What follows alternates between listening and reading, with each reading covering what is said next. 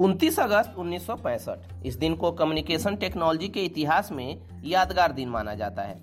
दरअसल, इस दिन एक एस्ट्रोनॉट ने एक्वानॉट से बात की थी, यानी अंतरिक्ष की ऊंचाई से समुद्र की गहराई में पहली बार बात की गई।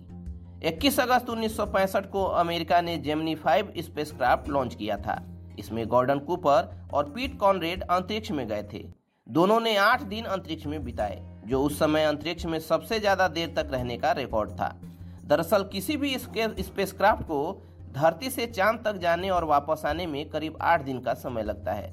नासा टेस्ट करना चाहता था कि नई बनाई बैटरी स्पेसक्राफ्ट को आठ दिन तक इलेक्ट्रिसिटी सप्लाई कर पाती है या नहीं।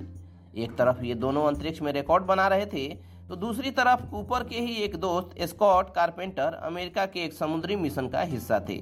स्कॉट समुद्र की गहराई मापने से पहले एक अंतरिक्ष यात्री और कूपर के साथ नासा के एक मिशन का हिस्सा रहे थे, इसलिए दोनों एक दूसरे को पहले से जानते थे।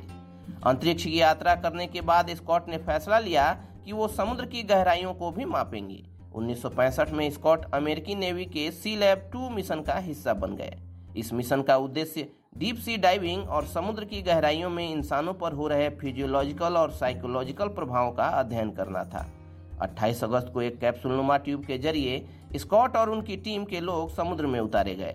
29 अगस्त 1965 को उन्होंने समुद्री सतह से 205 फीट की गहराई से अंतरिक्ष में अपने दोस्त कूपर से रेडियो टेलीफोन के ज़रिए बात की। इतनी लंबी दूरी की ये पहली कॉल थी। अगले ही दिन गॉर्डन कूपर और चार्ल्स पीट अंतरिक्ष से लौटे। उनका पैरासूट प्रशांत महासागर में लैंड हुआ। इसी महासागर में 205 फीट नीचे स्कॉट अपने मिशन पर अब भी थे। स्कॉट 30 दिन तक समुद्र में रहे। उस समय सबसे ज़्यादा दिनों तक समुद्र में रहने का ये भी एक रिकॉर्ड था।